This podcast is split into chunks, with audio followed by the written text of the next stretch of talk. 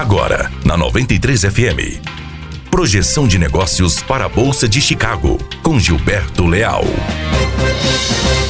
Olá, bom dia. Hoje, terça-feira, 16 de julho de 2019.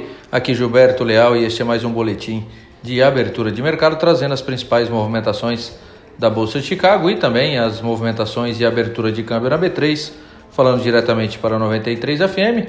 Chicago, início de pregão, é, trabalhando em quedas para soja e para o milho. Soja quedas de 11 pontos e milho quedas de praticamente 9 pontos.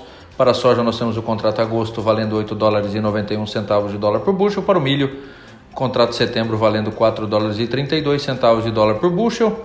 O mercado muito impactado é, pelo relatório de melhora nas condições das lavouras americanas e também a melhora em relação ao regime de chuvas pressionam os ativos de soja e milho em Chicago no dia de hoje. A guerra comercial permanece também no radar dos investidores.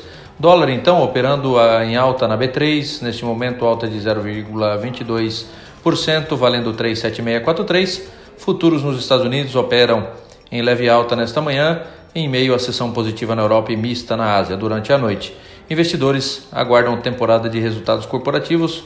Por aqui, os investidores ficam de olho na articulação é, para a pauta de novas reformas do governo Bolsonaro. Essas seriam as principais informações é, para o boletim de abertura de mercado diretamente para o 93 FM. Um grande abraço a todos. Você ouviu projeção de negócios para a Bolsa de Chicago com Gilberto Leal.